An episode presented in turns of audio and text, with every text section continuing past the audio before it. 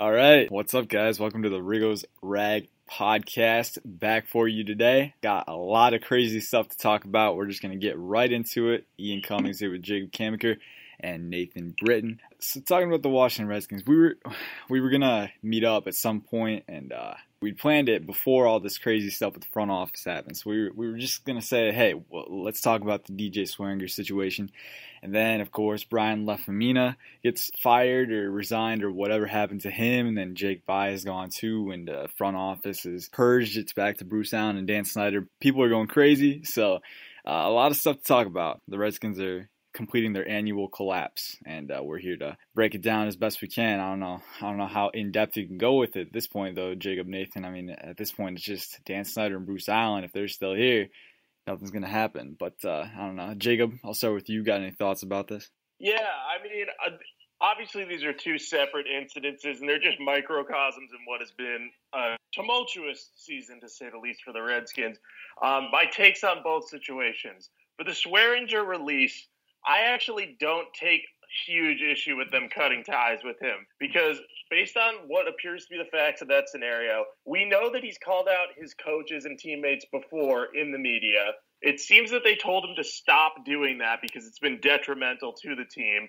And, you know, if you have someone constantly airing the grievances to the media and not handling problems in-house, or at least trying to get issues resolved that way, it can create some locker room tensions and kind of poison the locker room at times. So if he was warned about that and he still did it, cutting ties with them does make sense. However, with one game left in the season, they could have easily suspended him and tried to trade him in the offseason. And that's just losing value if you look at it from that standpoint. But he was going to be gone no matter what in twenty nineteen, just from his comments and the way he comports himself when talking to the media in that way. So I didn't take huge issue with getting rid of him. And he does have talent, don't get me wrong, but sometimes talented players just wear out their welcome with the way that they treat other people. The Lafemina thing, that's something else. I mean, he was with the team for less than a year. He was brought in to help fix business relations and supposedly, you know, help out with the fan experience and everything, and sort of viewed as possibly the heir apparent to Bruce Allen. And now he's gone. It looks like Bruce Allen is going to stay. And that is not something that Redskins fans want to hear. And, you know, it's it's just unfortunate because he was touted as a brilliant executive, and it seems that there was some divide in the front office, and they ultimately pushed him out, as they're wont to do in that in that group. Yeah, it's crazy. I remember I remember writing about it when he got hired back in May, and uh, people were saying, like, oh, this is one of the best guys the N F L has to offer. You know, this is one of the best guys, and a guy who can turn things around if he if he's given an opportunity. And it's clear that, I don't know if there was like gridlock or something between him and Allen and Snyder, if he wanted, I saw something about him wanting Allen gone, which kind of makes sense, but uh, it's uh, it's not good. If they don't have the patience for this, then uh, it's it's not good. Nathan, how are you piecing all this together? Yeah, with, I'm with uh, Jacob on the whole D J situation. I'm a big D J guy, so I was excited when he came here. I think we all saw what he was able to provide on the field with the team. He was a team captain last year. According to his interview, once he got released, he said that he was voted team captain again, but the coaching staff decided they did not want him to don the C. I don't know how much of that is bad blood or, or hard feelings and how much of that is true. But with the way he would go after coaches after every loss, it, it got to a point where it was like, this is happening every week where you guys are losing. You're coming out and saying this. At a certain point, are you just saying it or to say it? Because why haven't you, as someone who dubs himself as a leader and as a, one of the guys on that, but like who speaks for that, that secondary, to get up and say something? We saw the report earlier this year where Jalen Ramsey has played man in the entire year, no matter what the defensive coordinator has called for that Jacksonville defense. We know D J's not Jalen Ramsey. We know he doesn't have the ability to just blitz every time or run straight zone or whatever. But you can see that if something's wrong, and you you can t- say it's you say it's wrong, you see it's wrong, you know what's wrong. At some point, you can't just lay back there, take it, and then bitch about it after the games. You got to get up and do something. So I felt that his comments were going to get him released. I, it's weird that they did it now rather than the offseason, but I guess it ultimately doesn't matter with the, no playoff implications anymore. The Lafemina thing, that seems like a Bruce Allen power play, cover your own ass move, where it looks like the clocks were starting to turn and, and Bruce maybe being shown the door, and he had to come up with something to put into Dan's ear. I mean, we saw the team trying to get fans back. Was they did a really good job. Their their social media game all year has been incredible. They've been doing everything right to, to keep fans interested and keep fans going. You see the well, I guess you got you guys are in the area, but Dan Snyder has his own radio station here, a team-owned station, and then there's the local sports station one oh six point seven, and it's kind of been like a like a rivalry, I guess you could say. This year, the Redskins gave instant ability to have the games aired on one oh six point seven. They've had that whole uh, station and crew come out there on Mondays, I believe, after games to broadcast from Ashburn. So you could see that they're really they were reaching out, trying to get fans. You know, Lafemina walks around the tailgates and tries to get fans, you know, going, get see what they want, see what they need. So they were really trying, and for them to just give up after one year, when we saw how empty the stadium was, and it, we know nobody thought it was going to change in one year, I guess, other than Bruce Allen and Dan Snyder. So I think it's a little bit of Bruce Allen kind of just having a scapegoat, and another thing of the impatience where they want an instant fix for twenty plus years of Dan Snyder ownership, just it falling apart, and it's not going to happen. So I don't think Allen's going to be gone. I think that this is just another thing in a long, long chain of events that shows that this team will forever not get right. Yeah, and to me, this this shows how much power Allen has in that front office. Like, he must have more power than we realize, and that's that's saying something. I mean, like, how far inside someone's pocket do you have to be if you've been messing things up for a decade? It's, it's been a cycle of just rebuilds and reboots and, you know, people getting fired and everything and, you know, just things not working out, getting a hint of success and then dropping to irrelevance. How far in someone's corner do you have to be to bring him back and stop a rebuild from a guy who's like a supposed expert after one season? To me, that's just like, it's crazy, man. It's crazy. People had hope for Snyder. You know, he's in a role above Allen. He has the ability to fire him, the ability to kind of move on, but it's clear he he's not willing to do so in the slightest. They're, they're a package deal, and that's yeah. It's clear. Yeah, and I definitely thought uh, we saw the tweets going out by Chris Russell, who said that other teams have Eric Schaffer atop their list as like the football president, whatever Bruce Allen is for those other teams. And he said that it would be a death blow to the Redskins, and Snyder would be devastated basically if, if he were to leave. So I really did think we were going to see a move that was going to have, I don't, I don't ever think I thought Allen would be fired. Um, I think he's kind of tied here as long as this stadium thing is at least. Uh, I thought we'd see him move out of the football operations role and kind of go strictly to stadium stuff, and they'd promote Schaffer to that president role to kind of keep him around and make sure that they keep that core that has done a great job with the cap and, and the scouting and all that stuff together. But, you know, this Lafemina move, the D J in the middle of the season move kind of speaks to that. That move doesn't get made if Allen or Jay Gruden were on the hot seat. You know what I mean? Like, that them being able to release D J in the season to, like that just shows that those guys are going to be back, and the Lafemina move kind of looks like a has looks like it has Bruce Allen's fingerprints all over it. So I do think he's going to return next year, and like you guys said, that's not what Redskins fans want to hear because they're you know he's been here what, a decade and they're fed up with it, man. So it's it's going to be interesting how they handle this offseason and next year really with because they they've already we've already seen the attendance drop in these stadiums, so. Oh yeah, I'm, I wonder. I'm interested to see how, with no one doing kind of like the good guy role and going out and trying to draw fans back in, who who, who specializes in that, what what it's going to look like next year. Because we already also know that Alex Smith isn't going to play. So what's going to when they call and try to get these fans to buy or renew season tickets? What are they going to be? What are they going to pitch to say come come and watch us next year? Come back and see us next year. They, they don't have anything. Alex Smith is done, so you have Colt McCoy and Josh Johnson. Jay Gruden, the five hundred coach, is still here. Bruce Allen's still here. What do they have to get these fans back? It's going to be interesting to see what next year looks like from a fan perspective.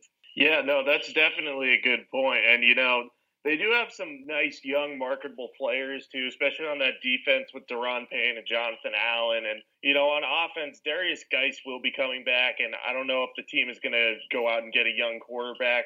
I personally wouldn't, given this crop of quarterbacks that's coming out and the fact that twenty twenty looks really strong, yeah. especially with Justin Herbert going back to school. But that's a topic for another day. Another interesting part of this whole Lafemina saga and everything, and I saw this on Twitter from Tom Lavero of the Washington Times.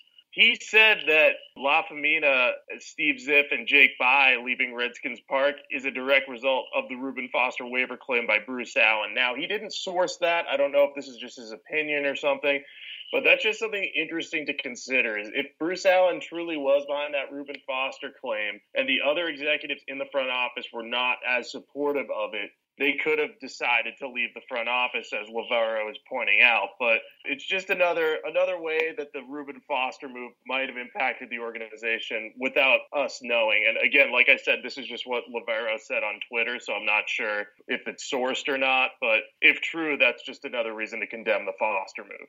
Yeah, and Jacob, if I could speak to that real quick. I was in the car about an hour and a half ago listening to the one oh six point seven Fan Station where Lavero has a sh- Saturday show, and uh, the afternoon show was on with J P Finley, was in studio, and he was talking about how, uh, in regards to Lavero's thing, a lot of the people that were upset about the Ruben Foster claim were the corporate ticket holders, those, you know, the big-time season ticket holders. And for Bruce Allen and uh, Dan Snyder to kind of just thumb their nose at those guys, is that's pretty telling as to how much or how little they care about really anything going on, because that's the big money, and you already see that the thirty thousand Redskins fans in the stadium and the rest is empty seats or whatever team they're playing that week fans, or the, the idiots that travel all around that wear the Cowboys jerseys no matter who's playing. You see, that's what's going on, and, and they're just ignoring it. I don't know what is what possibly is going on in that building where they think that this is okay. It, it baffles me to no end.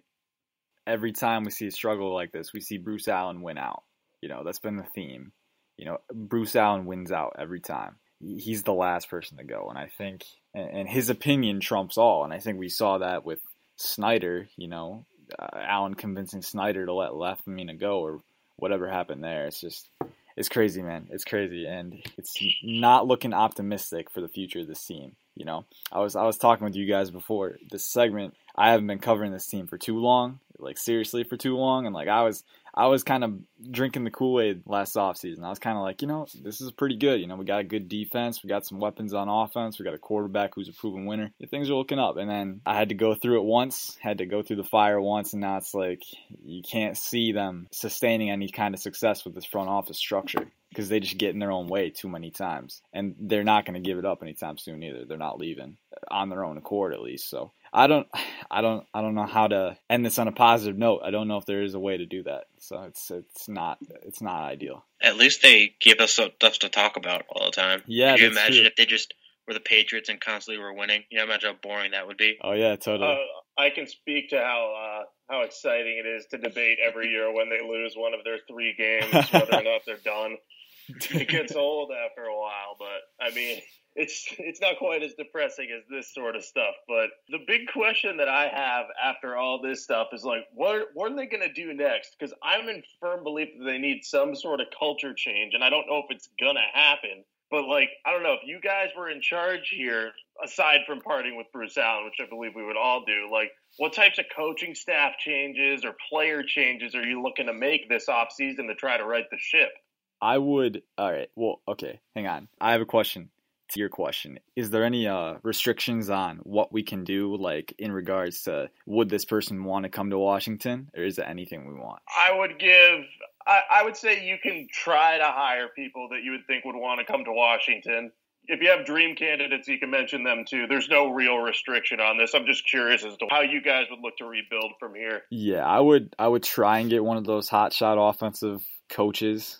Offense is the way to win in this league. You know, it's the if you focus a concerted effort on offense, you know, you can. Uh, it's it's easier to sustain long-term success, and I think getting one of those young offensive coaches and kind of bring them in so they can establish their scheme, get that going. Uh, I think that would be good. So maybe like Eric Bieniemy or uh, Todd Monken is someone I would go after, and defensive coordinators.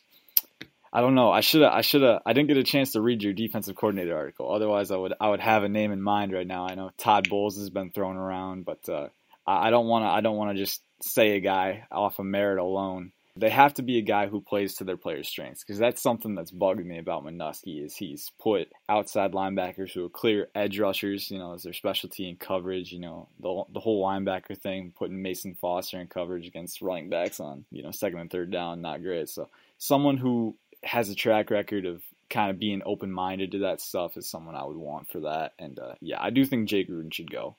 Uh, I was I was kind of a Gruden guy earlier, but uh, it's he's he's given me enough evidence. I think he's put up a valiant effort, but it's it's time for a change. That's just me though. I'm floored. I never thought you'd come off the Gruden bandwagon. No, oh, I was. My goodness. Yeah, I was. Uh, yeah, the cool. I think that was a, another symptom of the Kool-Aid. But uh, this this season, he's just. Uh, you know, I, I get it, and I, I do think there needs to be a middle ground where you acknowledge the fact that he's had a really bad hand when it comes to injuries and all that stuff. But at the same time, you know, uh, his play calling is predictable, man. It's just it's not good, and I think. And then there's the whole inconsistency with getting his players motivated and stuff. Like, when are they going to drop an egg? When are they going to somehow pull out a win that doesn't even matter because they don't make the playoffs? It's like, it, it's, it's, I can deal without it. You know, I think it's time for a change. And yeah, I'm, I, I'm on that, I'm on that train now. So. Yeah, I agree with you. I, I, I like Jay Gruden as a, as a guy. He seems like a terribly nice guy. Easy to get along with. Players love him. Um, like you said, he's put up a really good fight with the card he's been dealt the past few years with injuries, and especially this year with Alex Smith going down. While he wasn't playing great, you know, when you get down to your fourth quarterback, it's it's tough, and he's put up a good fight with it. Yeah. That said, uh, I've seen enough. At some point, you are what your record is, and he's been plus or minus one, uh, right around five hundred every year he's been here, basically. Um, I I think he's going to be a good coach. I just don't think it's going to happen. I just don't think that it's going to be be here. I think he's got to go somewhere else. He's got the experience now. Maybe he needs to go somewhere that's a little bit more ready to uh, win now, or, you know, maybe just a better culture from the front office down. So I'm, he's gone, and everyone with him is gone. Honestly, I, I try to keep uh, Tom Sula. I like what he's done with this front seven. Yeah. I like how he's yeah. gotten Allen to develop. Granted, I know Allen and Payne are both Alabama guys and the talent's there regardless, but he's turned Matt Ioannidis into, after the first year, what looked like to be a dumb pick by McLuhan, into a guy that arguably is the best guy on that line. Um, I love I, so I, I try to keep him, maybe promote him to D C. I don't know if you guys think that that's where he'd fit in well, if he needs to stay specifically with the D line. But I'd also try to go, and if you're not going to hire like a Chiefs O C or a first-time guy, I'd try to get uh, whatever Harbaugh's at Michigan and trying to get there. You saw what he was able to do with the 49ers. Granted, again, you know, Clune was there to help build that team, and then he kind of came in. But that's a guy who can t- turn the team around, change the culture, and, and really get it going to where this needs to be. Because this team, talent-wise, they're not too far away from being, you know, consistent wild card kind of guys. Every other few years they win the division and, you know, maybe get a bye or whatever it is, whatever. Um, they're not too far from that talent-wise, but I just think that they need a complete overhaul of a culture and all that. And I think that Jay Gruden's been here long enough to the point where he's comfortable. I think that there's going to be players in that locker room that know it is what it is. You hear D J Swearinger talk about how light practice is. Again, you don't know how much of that is, is uh, him and how much of that is factual. But Jay Gruden came out in one of his press conferences today, or earlier this season, and said that uh, there was a the meeting was held after practice a little bit longer. I think it was a walkthrough day on a Friday when uh, either before Josh Johnson or before Mark Sanchez's first start, and he had to basically lay into the guys because there were guys complaining about why they had to practice an extra thirty minutes with pads on on a Friday, and it's like, you, that to me, that's unacceptable.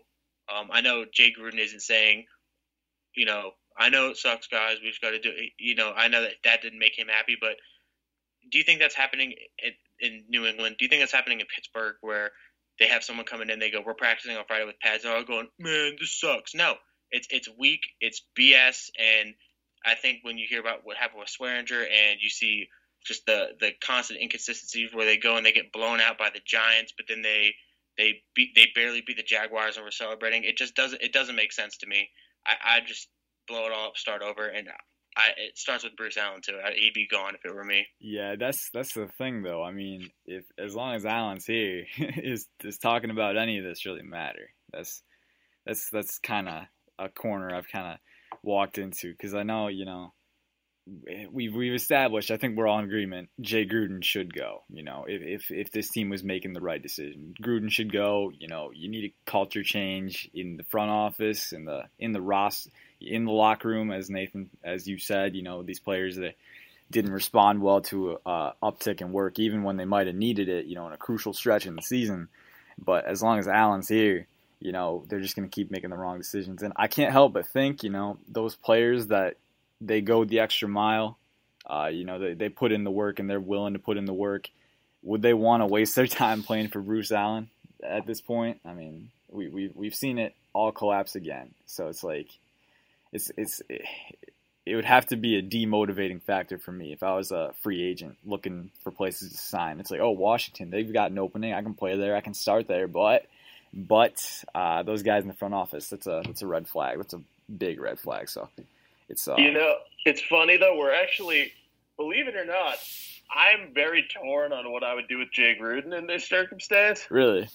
Um, I mean, obviously, I'm on board with you with the Bruce Allen thing, and I think if they got rid of Bruce Allen, I'd almost be willing to give Jay Gruden like one more year just as kind of a stabilizing force and just, you know, see if he can improve. The injuries get better. We'll see what happens. If maybe without Bruce Allen, Jay can take a little bit more control of the team.